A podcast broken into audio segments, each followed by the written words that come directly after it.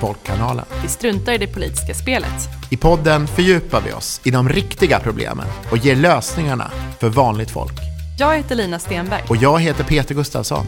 och det här är en podd som handlar om de riktiga frågorna. De som spelar roll på riktigt för vanligt folk.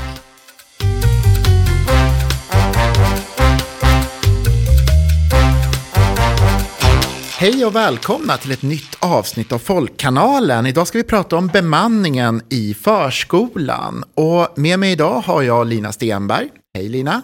Hej Peter! Ja, precis. Vi ska fördjupa oss i vad som kan göras för att höja kvaliteten i förskolan utifrån en ny rapport från fackförbundet Kommunal. Och med oss idag har vi Sepide Westerberg som är utredare på Kommunals förbundskontor och jobbar med frågor kring förskola, skola och fritidshem. Hej Sepide! Hej! Vad roligt att vara här. Ja, och vad roligt att ha dig här. Och du har ju, ni har tagit fram flera rapporter om förskolan. Hur kommer det sig att ni som fackförbund engagerar er i de här frågorna? Är inte det politikerna som ska bestämma de här sakerna? Politiken är väl en viktig motpart, men det här är ju- Kommunals medlemmar. Våra medlemmar som jobbar i förskola, skola, fritids utgör en stor del av Kommunal, eh, cirka 20 procent. Eh, och våra medlemmar i förskolan utgör majoriteten av förskolans personal. Eh, så hur förskolan är både som institution men också som arbetsplats eh, är ju såklart otroligt viktigt för Kommunal. Och ni har gjort flera rapporter om förskolan. Kan du berätta för lyssnarna vad de heter så att de kan liksom Ja. förbereda sig och kanske ladda ner dem? Eller, för, ni, för de finns på er hemsida. Väldigt gärna. Eh, ja, men, eh, de, eh, gå in på kommunal.se snedstreck eh, rap, rapporter så hittar ni våra rapporter där. Man kan söka på. Jag vill verkligen puffa för en rapport som eh, min utredarkollega Johan Enfeldt gjorde för oss som heter Vem bestämmer över förskolan? Eh, och den handlar väldigt mycket om förskolans styrning och finansiering. Och det är väldigt viktiga liksom, vi har ju pratat väldigt mycket om marknadsskolan eh, i liksom debatten. Och då har det varit ett väldigt starkt fokus på skolan. Men förskolan är ofta liksom ganska bortglömd i den bredare skoldebatten. Så därför har vi eh, tagit fram ja, både Johans rapport Vem bestämmer över förskolan men också den här nya rapporten som jag har skrivit eh, som heter Rätt bemanning och barngruppsstorlek för en likvärdig förskola. Precis, och, och det har ju, förskolan diskuteras ju, kanske inte så mycket just om marknad, marknaden i förskolan, men det, det var ju mycket debatt i valrörelsen, det pratades om obligatorisk förskola, det var många sådana debatter. Ehm, och det verkar som att politiken förväntar sig väldigt mycket av att förskolan ska liksom leverera saker. Vad, vad, verkar, vad, vad vill politiken att förskolan ska göra? Det är väldigt bra att man har högt ställda förväntningar på förskolan. För förskolan är ju ändå liksom början på hela skolkedjan.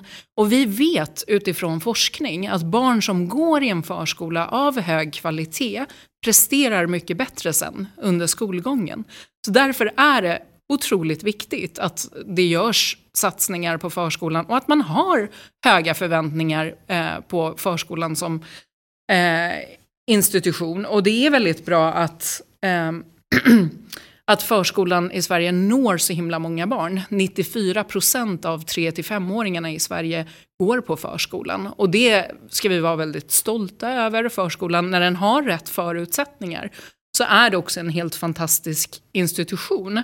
Och det är det som möjliggör att, att vi andra kan gå till jobbet, att vi kan ha en jämställd eh, arbetsmarknad. Liksom, eh, eh, såklart är förskolan viktig, inte bara för barnen eh, och deras välmående, vilket såklart är, är det primära, men eh, förskolan liksom fyller många funktioner. Eh, sen är det ju väldigt viktigt att när man som man har gjort i Sverige, att man har liksom lagt det under utbildningsdepartementet, förut var det under socialdepartementet, när man har väldigt ambitiösa läroplaner, vilket man igen, man måste ha det om vi ska vara någon slags kunskapsnation, så måste vi ha ambitioner med vår förskola. Men då måste man också matcha förskolan med rätt resurser. Och det är det den här rapporten handlar om, att vi inte har gjort.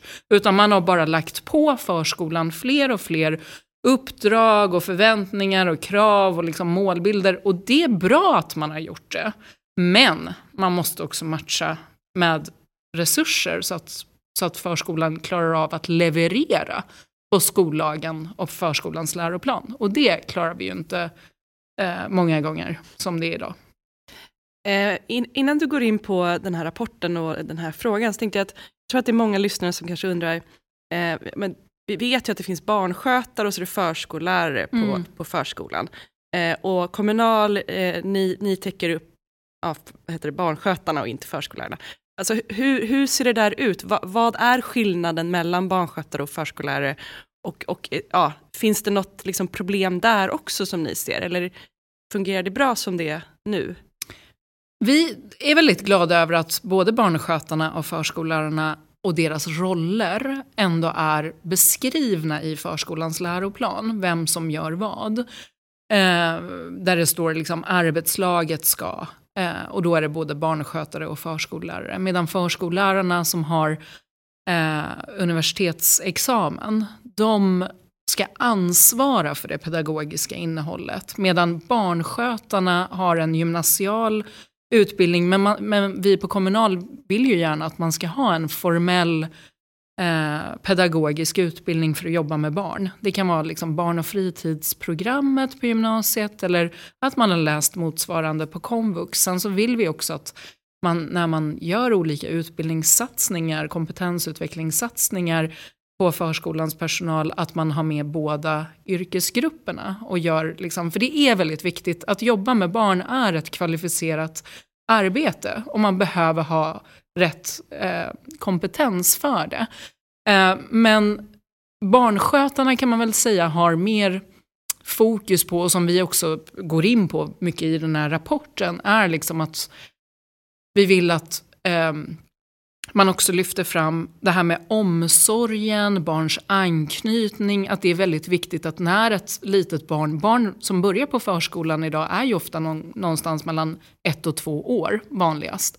Man är ganska liten och har rätt stora liksom, omsorgsbehov i den åldern.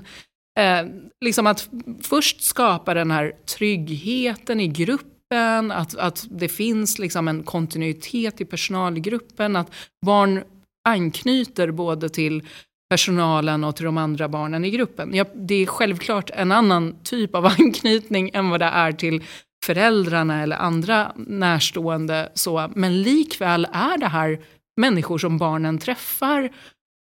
Ofta liksom, det, det är inte ovanligt att man är på förskolan ja, men som heltid för en vuxen. Eh, och då är det jätte, jätteviktigt att också de här delarna lyfts fram. Och att det här med omsorg är heller ingenting man bara liksom, eh, det, det, kräver också en, en viss din, eh, kvalifikation som behöver lyftas fram. Eh, förskolan har ett syfte att värna liksom leken, eh, barndomen, tryggheten, omsorgen, barns hälsa.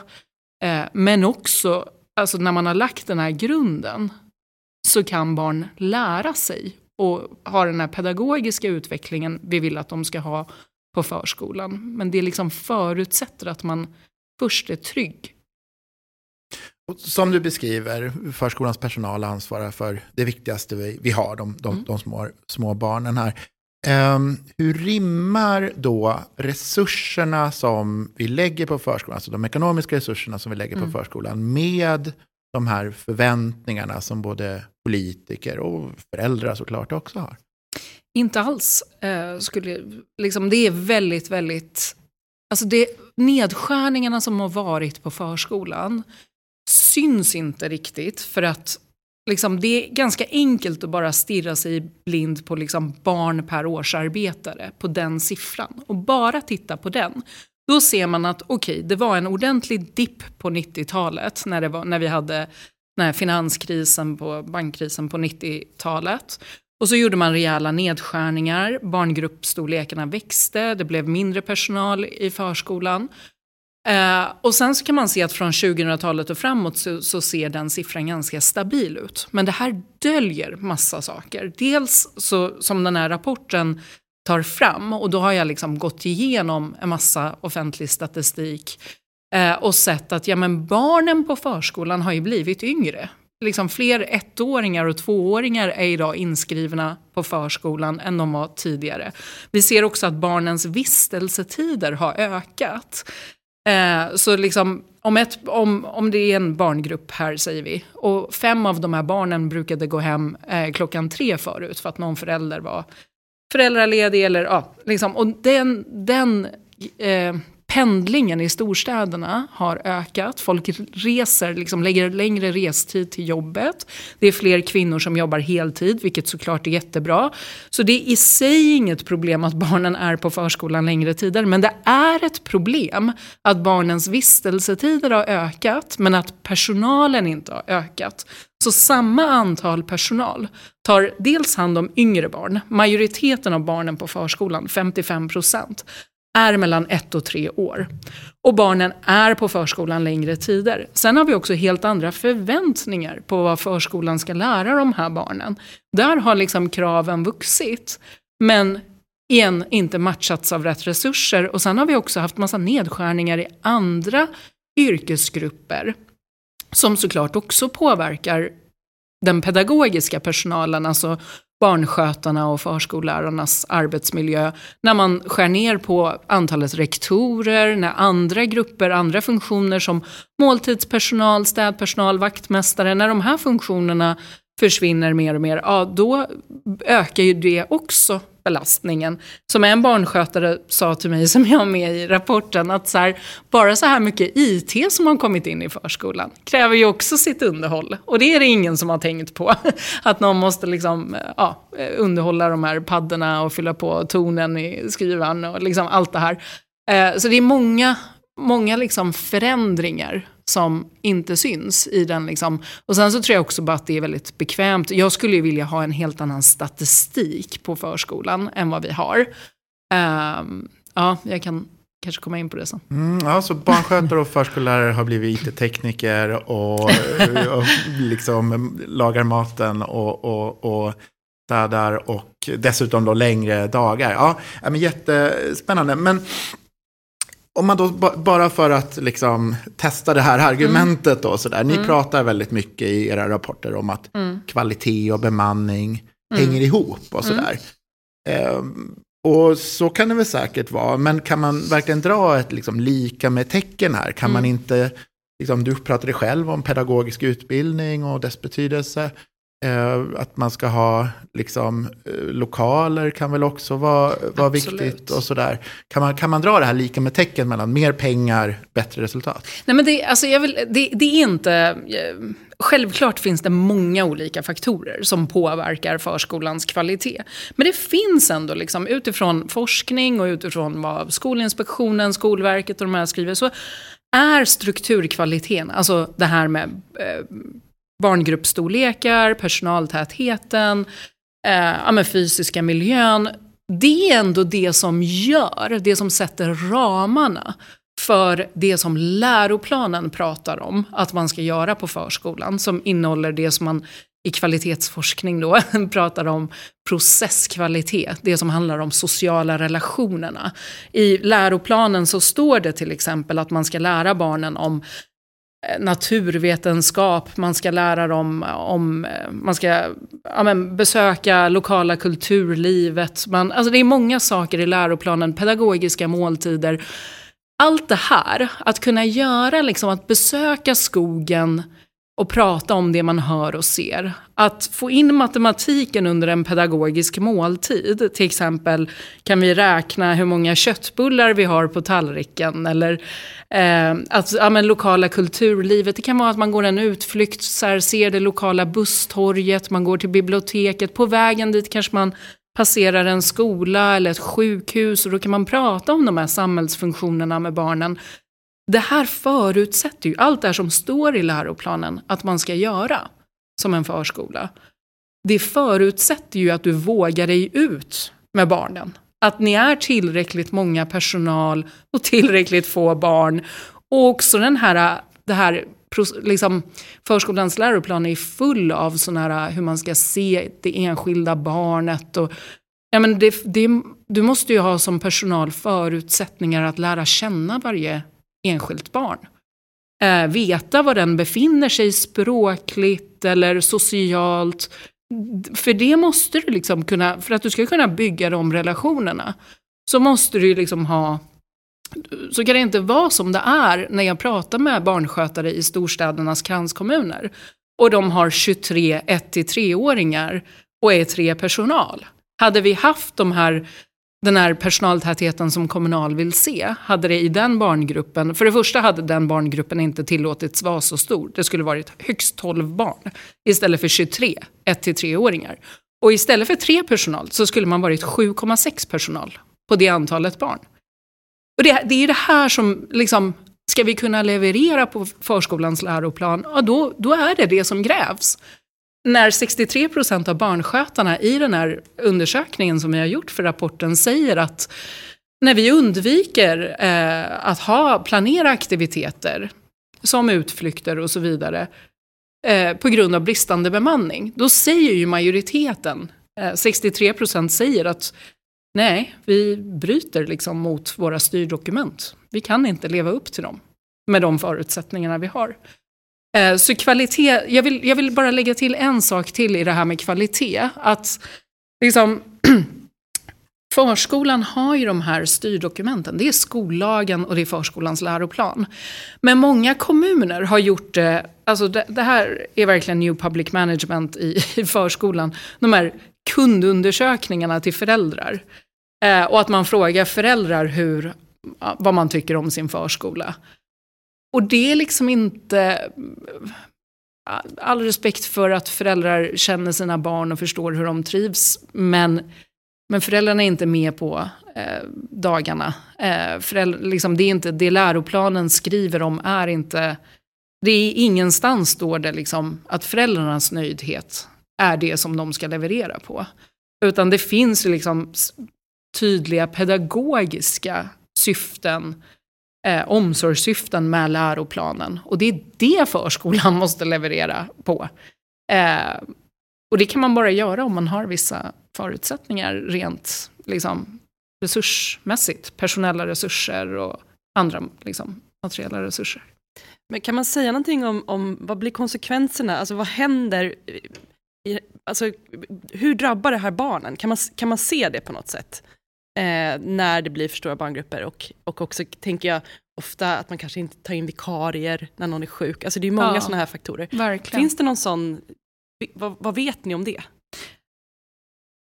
Alltså tyvärr så liksom följ, följs ju inte eh, barnens välmående, alltså vi, vi går ju inte och intervjuar barnen om hur de har det. Och de har kanske heller inte så mycket annat att jämföra med. Eller liksom att kunna förklara sina eh, behov. Eh, men däremot så skulle jag önska att fler kommuner, istället för att mäta föräldrarnas nöjdhet, att man faktiskt vågade mäta personalens nöjdhet. Att man vågade fråga anonymiserad form till dem. För när jag pratar med barnskötare runt omkring i landet så är det liksom väldigt tydligt att det finns en tystnadskultur. Och barnskötarna vågar inte berätta hur det är. Gör de det, rapporterar man tillbud, då får man liksom intimiderande samtal eh, uppifrån om att man måste nog tänka på kommunens varumärke eller företagets varumärke och sådär. Och det är ett stort problem och det gör många gånger också att personalen inte riktigt kan berätta och vara transparenta mot föräldrarna om hur det egentligen är. Att så här, ja den där blöjan skulle jag bytt för några timmar sedan, det blev inte så för att jag hade fem andra själv. Ensamarbetet är väldigt eh, liksom, utbrett och när, när barnskötarna i vår undersökning här säger att situationen är så illa att liksom 27 procent svarar att minst en gång i veckan föreligger det en risk för barnens säkerhet. Alltså man måste bara ta in den siffran. Jag vet att det är svårt och jobbigt som förälder. För det är klart man liksom det, det, man, man vill inte, det, det är jobbigt, så man sätter på de där skygglapparna. Eh, vem vill tänka så när man lämnar sin lilla älskling på förskolan?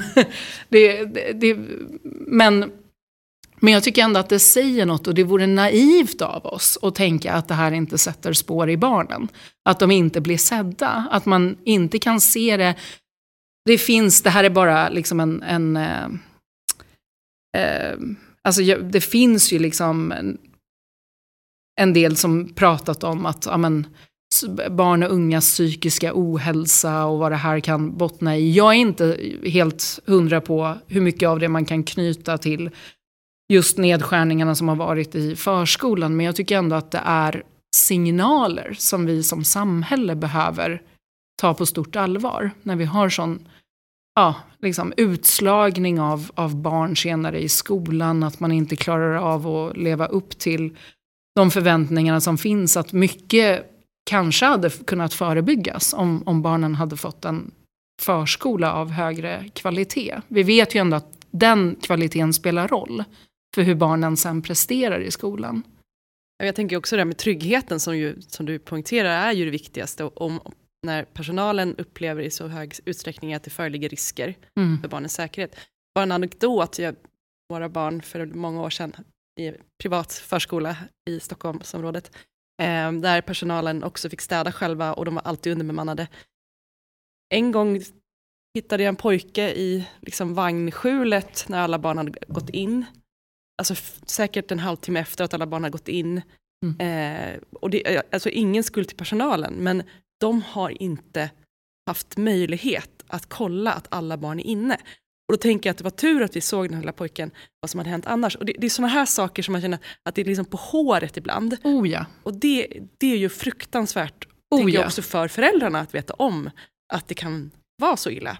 Precis, och jag kan verkligen, verkligen känna med den föräldern och ens första liksom, instinkt. Men jag vill verkligen säga till liksom, föräldrar som hör det här, engagera er, stötta förskolans personal. Vi har ju en verktygslåda på Kommunals hemsida. Det du ska göra när du är med om den situationen, det är att skriva till kommunpolitikerna, till liksom barn och ungdomsnämnden, skol, utbildningsnämnden i din kommun och fråga vad gör de för att vi ska efterleva liksom Skolverkets eh, riktmärken för barngruppernas storlek? Skulle vi göra det så skulle, vi inte, så skulle liksom småbarnsgrupperna för barn i åldern 1 3 vara högst 12 barn. Skulle vi leva upp till det för de äldre barnen, 4 5-åringarna, så skulle det vara högst 15 barn i barngruppen. Om, om man som förälder lyssnar på det här, om man vet att oj, i mina barns barngrupp är man så här många, mejla och berätta att liksom, vad, gör, vad gör ni i vår kommun för att minska barngrupperna och för att säkra att det är den personaltäthet som krävs för att man ska kunna leverera på skollag och läroplan.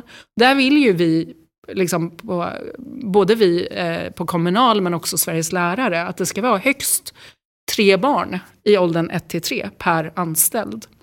Vi vill att det ska vara högst eh, fem barn i äldre barngrupperna, fyra till femåringarna, eh, per anställd.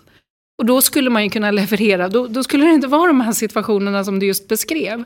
Och tyvärr, den här situationen du beskrev är någonting som jag har gång på gång från barnskötare som går hem med samvetsstress varje dag. Det här är liksom samvetsstressen, den eh, fysiska, psykiska belastningen är den viktigaste anledningen till varför barnskötare lämnar yrket. De älskar sina jobb.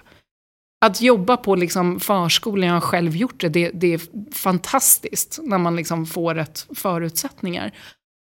Men det får de tyvärr inte. Och det är jättejobbigt att komma hem och veta att oj, jag liksom, eh, glömde bort den där ettåringen i korridoren idag. Och jag liksom när jag kom fram så, så var den här ettåringen väldigt upprörd och hade gråtit ett tag liksom, innan vi hörde henne.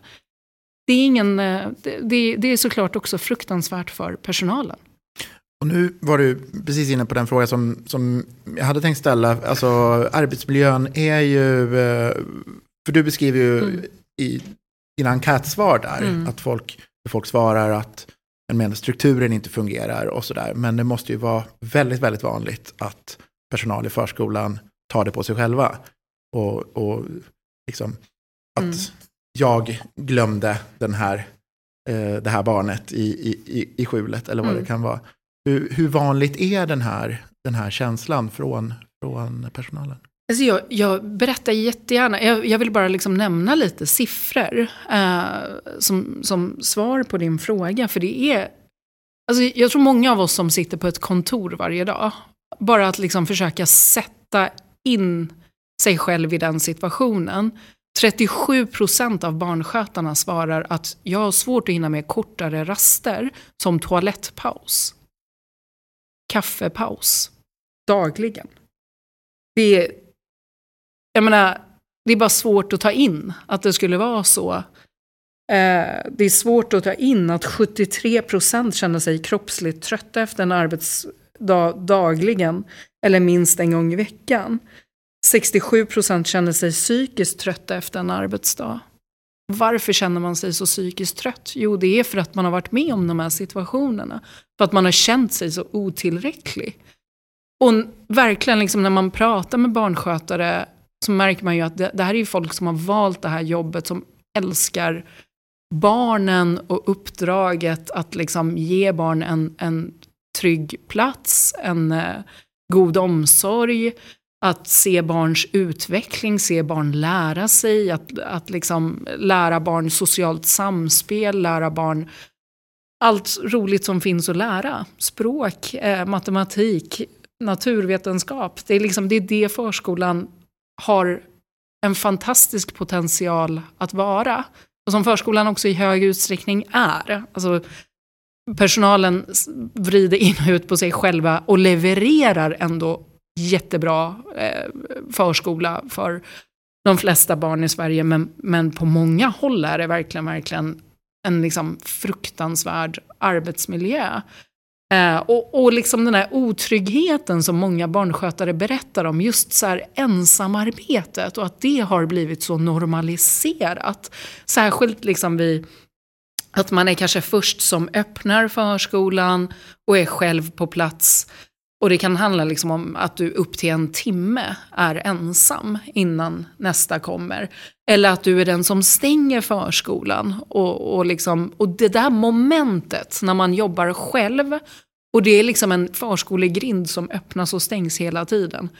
Och du måste både liksom prata med föräldrarna som kommer och hämtar och lämnar och du vill vara liksom så, ge, ge så bra eh, ja, men trygghet också till föräldern och berätta lite hur dagen har varit samtidigt som du har liksom tio ungar att hålla koll på att ingen smiter eller gör något dumt. Eh, eller bara liksom vad om något skulle hända? Det stresspåslaget. Alltså, ja, ja, men det, vad som, det, det kan ju hända att liksom något barn eh, blir sjukt eller man själv blir sjuk eller behöver gå på toa eller liksom vad som helst. Det är oerhört eh, riskabelt. Du har ju varit inne på, på det tidigare, men bara eh, kanske upprepa så att, så att eh, lyssnarna får det tydligt. Eh, hur stor ska en lagom stor barngrupp vara enligt Kommunals förslag? Det ska vara högst 12 barn i en småbarnsgrupp med barn i åldern 1 till 3 år. Det ska vara högst 15 barn i en barngrupp med de äldre barnen, 4 till 5-åringarna. Det är liksom eh, Skolverkets riktmärken idag säger att det ska vara mellan 6 till 12 i småbarnsgrupperna för 1 till 3-åringarna och högst 9 till 15, alltså mellan 9 till 15 för de äldre barnen på förskolan. Så det är liksom högst 12, högst 15. Men vi tycker också att det är väldigt viktigt att, att vi inte, det går inte att stirra sig blind på det ena och inte på det andra. Det är både personaltätheten som man behöver lagstifta om, men man behöver också lagstifta om barngruppernas storlek. Och de här två sakerna går hand i hand. För vi har sett exempel på kommuner som säger så här, nu ska vi leva upp till Skolverkets riktmärken, men då skär man ner på personalen istället. Och det är ju ingen lösning. Då blir det ju samma sak. Alltså att man inte hinner se alla barn och så här. Så att det är väldigt viktigt att de här två eh, liksom, lagstiftningarna sker samtidigt. Så att idag finns det rekommendationer Mm. från Skolverket, men de är inte rättsligt bindande De- för precis. kommunen eller för företaget. Och, och Skolverket har bara riktmärken för barngruppernas storlek. De har inga riktmärken kring personaltäthet. Vilket vi tycker är väldigt problematiskt och vi vill se liksom, ja, som den norska modellen. Att man lagstiftar om, om personaltätheten. Sen vill vi också lagstifta om barngruppernas storlek. Så de här två sakerna måste gå hand i hand. Just. Och det är väldigt problematiskt att det bara är rekommendationer och liksom riktlinjer och inte skarp lagstiftning. För det visar ju sig, alltså när man inte lagstiftar, ja, då, då blir det så här. Att det är enorma skillnader både liksom mellan kommuner men också inom en och samma kommun. Det kan liksom vara det, det är inte ovanligt när man studerar en kommun och dens bemanning på förskolan att det går liksom tre, tre gånger fler barn per personal på en förskola jämfört med en annan. Och den här olikvärdigheten kan vi ju inte ha. Så här kan det ju inte vara. Det kan ju inte liksom, föräldrarna kan ju inte, eller det, man kan inte liksom lägga den eh, det är helt orimligt att lägga den pressen på föräldrar och, liksom, och på barn. Eh, alla förskolor måste vara bra förskolor. Och det får vi om vi reglerar. Då blir det liksom tydligt. Då finns det i alla fall ett, ett minimum, ett golv. Att, sen kan man tillföra resurser när det är barn med särskilda behov. Men det här är, liksom, det här är minimum för att kunna leverera på förskolans läroplan och skollag. Och, Mm. Och du pratar om den norska modellen då. Mm. Eh, och det skriver ni om i er Mm. rapport och sådär också. Kan du berätta för lyssnarna lite grann, hur funkar den här norska modellen? Ja, eh, också solen har sina fläckar. Eh, I Norge så, så följer, no, Norge lagstiftade, jag ska börja med det, eh, liksom, eh, vad man egentligen gjorde i Norge. Det är att man lagstiftade och man gick på tre år från att 55% av förskolorna hade den här bemanningen till att tre år senare, liksom några månader efter eh, lagstiftningen, eh, så lever 99% av förskolorna upp till bemanningen. Så man har ändå höjt bemanningen otroligt mycket i Norge. Och framförallt så har man höjt den där det var som sämst. Och det var i vinstdrivande eh, förskolor eh, i den driftsformen. Där har man höjt bemanningen som mest. Sen är det lite problematiskt i Norge att den inte följer barnens vistelsetider. Och det vill vi ju att den ska göra. Så i Norge så bygger systemet på självrapportering. Så förskolorna rapporterar själva in hur, huruvida de har levt upp till liksom bemanningskravet, alltså personal, den här lagstiftningen om personaltäthet. Eh, men det är problematiskt för att man kan leva upp till normen två timmar per dag. Och, och så rapporterar man in att jo, men vi lever upp till bemanningsriktlinjerna. Eh, Under så, lunchen typ.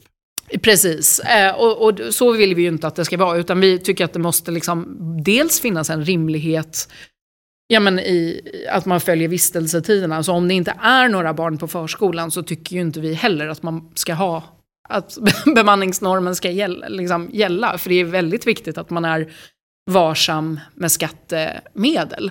Men när det är många barn på förskolan och barns vistelsetider är liksom, eh, långa, ja men då måste också bemanningen hänga med. Eh, Precis. Eh, men då, om man du, ni som har räknat på det här, och hur mycket skulle det här då innebära i kronor och ören? Liksom? Hur, många, eller hur, många, hur mycket mer personal skulle behövas för att kunna klara av att leva upp till de här, eh, både de här bemanning och personaltäthetskraven som ni har? Um, jo men ungefär 37 500 fler barnskötare behövs i hela Sverige. Och ja, vi har räknat på hur många miljarder det kostar. Eh, och jag kan, liksom, det är ju verkligen inga, i en statsbudget har vi råd med liksom, så mycket annat som vi har råd med. Eh, så har vi också råd Hur många JAS-plan blir det? Vad sa du? Hur många JAS-plan blir det? de har jag inte någon koll på hur mycket de kostar. Men, men Men i kronor och ören, vad Ja, men cirka 15 miljarder. 15 miljarder. Eh, och, och det är ju liksom, idag till, så finns det ett riktat statsstöd till förskolan på 3 miljarder. Som går att... Det är liksom lite svårt att... Ja, men, det, det är lite olika beroende på att så här, var... Eh, hur det ser ut i just den aktuella kommunen. Sen går det ju att diskutera om ja, men ska staten skjuta till pengarna eller ska det vara eh, kommunerna som ska bära det efter en övergångstid. Eller liksom, det, det där är en fråga för politiken att avgöra. Men självklart måste vi ha råd med det här. Alltså, det, det, här, det här är ju en långsiktig investering. Vi vet att så här, lägger vi de här pengarna på barnen så kommer det ge Eh, jag vill bara i det här med kostnader bara ta ett exempel om skollunchen. Det finns ju nationalekonomer i Lund som har räknat på det här och vad skollunchen eh, kostar samhället eh, jäm, jämfört med vad det ger samhället. Och då har man kommit fram till att det ger fyra gånger tillbaka till samhället för pengarna. Alltså bara skollunchen. Varför det? Därför att det ger bättre liksom, folkhälsa, livsinkomster och den är kompensatorisk. Så egentligen ger den mer för pengarna för barn från utsatta eh, förhållanden. Eh, så, så vi vet ju liksom att allt det det kostar i utrustning och kostnad och personal och allt vad det tar att, att göra skollunchen så ger det fyra gånger tillbaka samhället. Förskolan är ju en likadan liksom, samhällsaffär. Man är säker på att, att man får här, ett näringsriktigt mål om dagen. Precis, precis. Och det, och, och det här är ju samma sorts eh, liksom, investering, att så här, ge barnen en högkvalitativ förskola. Jag pratade med en, eh, en förskollärare som jobbar i förskoleklass i ett utsatt område här i Stockholm. Och eh, hon berättade att av barnen som börjar i hennes klass så är det ungefär två som kan alfabetet och kan eh, läsa lite. Eh, och så pratade jag med en annan lärare i ett annat område, eh, mer välmående område i Stockholm, som berättade att ja, men ungefär hälften av barnen kan läsa när de börjar förskoleklass. Det här visar ju också hur olikvärdig förskola vi har. Plus liksom all statistik som vi har tagit fram på kommunal och som vi kommer fortsätta ta fram på kommunal. Uh, och det är lite så här, ja, vad, vad, det, är, det är den sortens investering vi gör, om vi gör den här typen av investeringar. Det är att vi får en bättre högkvalitativ förskola och vi får barn som liksom presterar bättre sen under skolgången. Vad är det värt? Ja, men alltså, en koppling till just eh, ja, man ska säga konsekvenser. Vi brukar ju prata om att ja, förebyggande arbete mot gängvåldet exempelvis. Mm. Förskolan är jätteviktig. Eh, de här nya fängelserna som ska byggas kostar någonstans 10 miljarder per år bara någon fängelse. Mm. Sen kommer ytterligare kostnader för att det, liksom, ja, det är häktesplatser och allt möjligt. Eh, RUT och ROT sammanlagt ligger på ungefär 15 miljarder, mm. alltså subventioner. 130 mm. miljarder per år i jobbskatteavdrag. Mm. Så att vi har ju råd, som du mm. säger, beroende på hur vi liksom prioriterar. Mm. Ja, och var inte det här elprisstödet cirka 55 miljarder? Och, ja, men det finns ju mycket man skulle kunna eh, prioritera annorlunda. Och liksom, eh, ja, tänk att som förälder bara veta att så här, när jag lämnar min treåring på förskolan så är det, det är liksom, behöver inte konkurrera med, med fem andra barn om en personals uppmärksamhet, utan det är med liksom, två andra barn. Mm. Det, är, det, bara den tryggheten är ju också något värd. Man kan plocka bort ett av de där sju jobbskatteavdragen eller vad vi har fått nu. Sådär, så kan man faktiskt få det. Ehm, du pratar också en del eh, om marknadisering av förskolan. Sådär. Ehm, och det håller du på och gräver lite i nu, mm. har jag förstått. Mm. Kan du berätta lite mer om det också? Mm. Eh, absolut. Eh, förskolan, alltså ungefär 20 procent av förskolan är i eh, privat regi och 80 procent är i kommunal regi.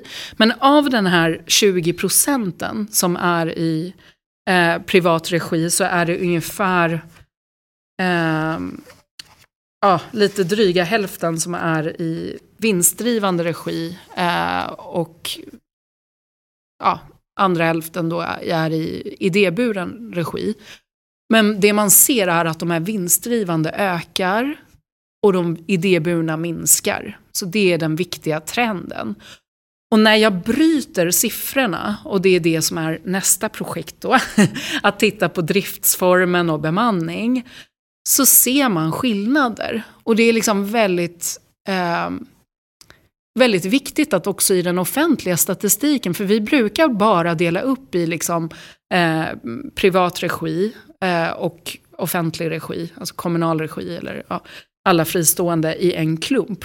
och det, det tycker jag inte riktigt är rättvisande, utan vi skulle behöva eh, bryta ner också den offentliga statistiken så att vi kan göra skillnad på idéburen verksamhet och på vinstdrivande verksamhet. Sen kan man ju alltid säga att ja, men också de här eh, idéburna, till exempel föräldrakooperativen och sånt, att, att om man räknar det vad det kostar i betald arbetskraft, den tiden föräldrarna lägger på styrelsearbete eller eh, göra rent eller vad man nu gör. Att hade man omsatt det i pengar, vad det hade kostat i föräldrarnas arbetstid, så, så är det ju såklart en hel del pengar som går in i de här verksamheterna. Eh, och, och, att de inte har samma krav som kommunen har med att hålla öppna platser och hela tiden kunna ta emot nyinflyttade barn eller det extra ansvaret som kommunerna har. Men det är ju ändå skillnad att ha något som är positivt normerande för kommunen än att ha något som är negativt normerande. För det vi ser, och det här skriver ju i Johan Enfeldts eh, rapport, citerar ju Academedias årsredovisning eh, rakt av. För vi ser ju också att de är vinstdrivande, de har ju liksom mindre eh, personaltäthet, inte lika formellt utbildad personal och så vidare. Och Academedia skriver själva i sin årsredovisning eh, om den norska regleringen, vad som hände i Norge när de lagstiftade. Så skriver de så här att införandet av en ny bemanningsnorm och högre pensionskostnader i Norge har som förväntat haft en negativ inverkan på både resultat och lönsamhet. Slutcitat.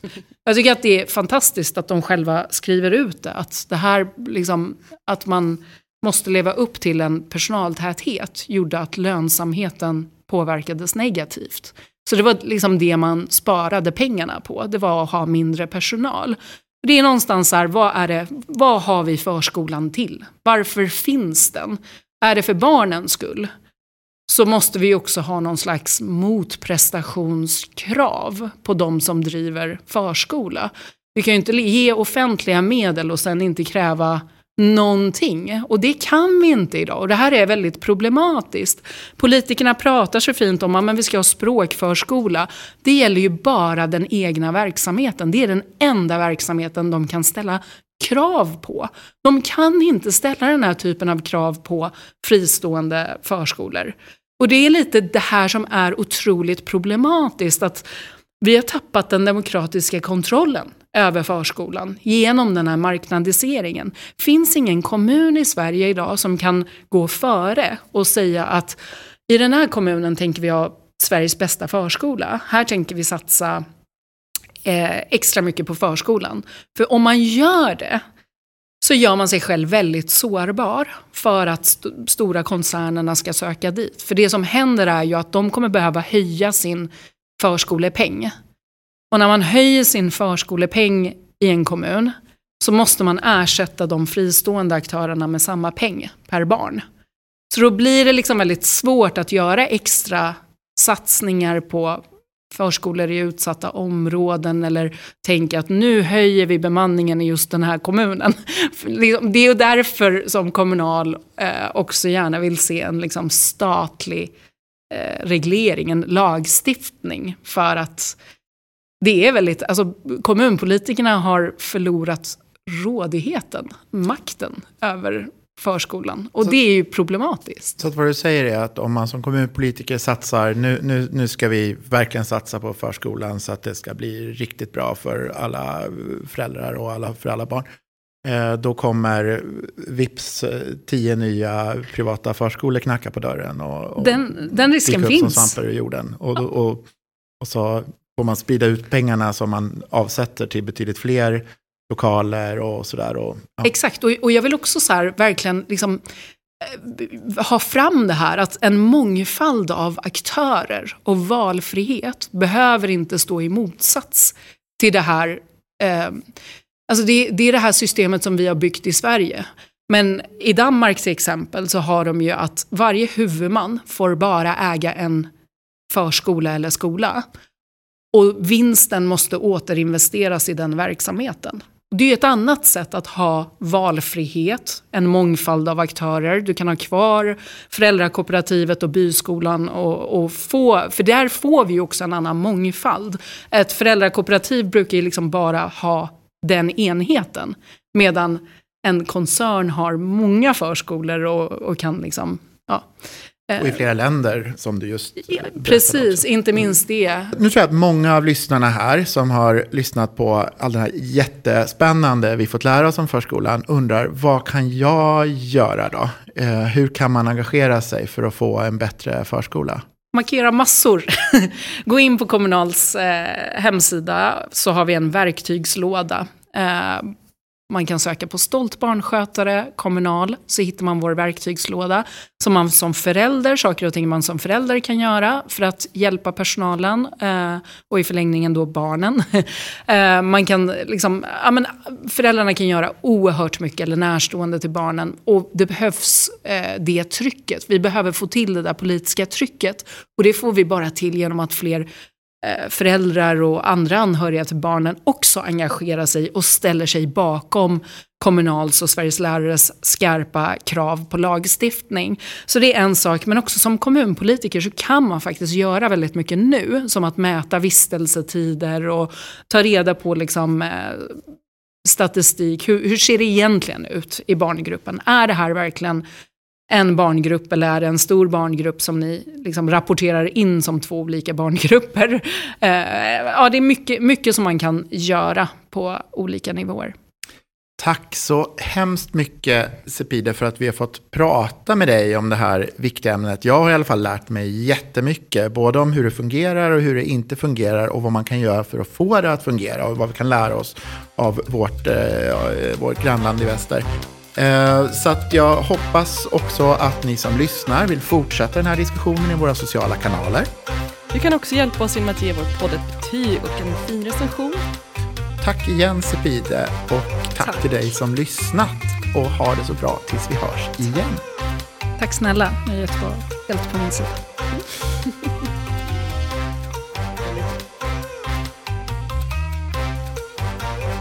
Du har lyssnat på Folkkanalen en podd för vanligt folk. Folkkanalen görs av Lina Stenberg och Peter Gustavsson. Och vi finns där poddar finns.